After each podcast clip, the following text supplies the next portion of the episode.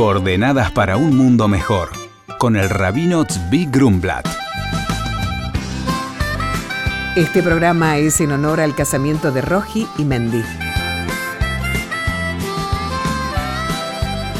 Este martes 27 será, en la fecha hebrea, el día 3 de Tammuz. 23 años atrás, en esta fecha, fallecía una de las figuras del judaísmo contemporáneo que mayor aporte hizo a la vida judía y a la humanidad entera a partir de la Segunda Guerra Mundial. Nos referimos aquí al Rebbe de Lubavitch, Rabbi Menachem Mendel Schneerson, de santa y bendita memoria. El hecho mismo que llevamos a cabo este programa radial se debe justamente a una de sus enseñanzas. Nos enseñó a hacer uso de todos los medios tecnológicos de difusión masiva para hacer llegar mensajes positivos, mensajes constructivos, mensajes de Torah a todo judío y a la humanidad en general. Es muy difícil expresar en unos minutos quién era el Rebe, pero quiero de alguna manera decir algo que es ilustrativo y peculiar en lo que fue el Rebe. Cuando el Rebe era un chico de 5 años, vivía en una convulsionada Ucrania de revolución contra el régimen del zar. Una vez el Rebe no estaba en la casa, la mamá lo buscaba y lo encontró en el balcón, gritando, arriba la revolución. Estaba pasando la gente por la calle protestando contra el zar y el Rebe se había asociado a todos ellos. Esta es la característica distintiva de lo que es el Rebe y de lo que fue el Rebe. ¿Qué quiere decir revolución? Supera el orden existente, mejora el orden existente. No te quedes en lo que está. Vos podés cambiar, vos podés superarte. Y también en todo tu alrededor. Generar más bondad, generar más justicia, generar más ayuda, generar mayor estudio de Torah, generar mayor adherencia a la tradición judía dentro del pueblo judío, generar mayores valores humanos entre la humanidad toda. ¿Pensás que vos no lo podés? Sí, ese es el concepto. Podés y podés cambiarlo y debes cambiarlo. Y acá viene un segundo mensaje importantísimo del Rebe. El Rebe hablaba que la responsabilidad es de cada individuo. Cada uno puede generar el cambio. Y el tercer concepto importantísimo del mensaje del Rebe es lo que él mencionaba permanentemente de Maimónides, que Maimónides dice que la persona debe verse siempre a sí mismo y al mundo como una balanza equilibrada, que con una acción que vais a hacer hacia el bien, un pensamiento hacia el bien, una palabra hacia el bien, va a inclinar la balanza suya personal y del mundo entero para el bien, la bendición y todo lo bueno. ¿Qué es decir? El Rebe decía, cada acción tuya cambia, cada acción pequeña de un lunes, de un martes, de un miércoles, no es las cosas grandes. Cada acción, cada mitzvah, cada moneda de tzedakah, cada colocación de tefilim, cada mezuzá, cada palabra buena que decís a otra persona, cambia al mundo. Y el Rebe también nos dijo que estamos en los instantes previos a la llegada del Mashiach, que va a traer paz universal, bonanza universal y el conocimiento universal de Dios. Quiera Dios que esto sea de inmediato ya.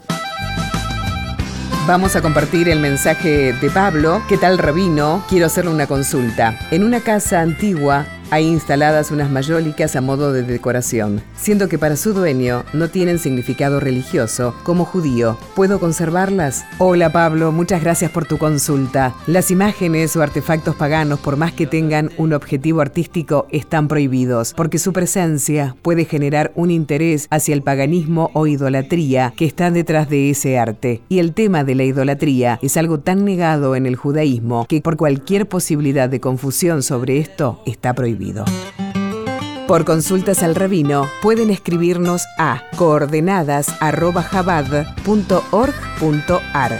Coordenadas para un mundo mejor con el rabino Tzvi Grumblat.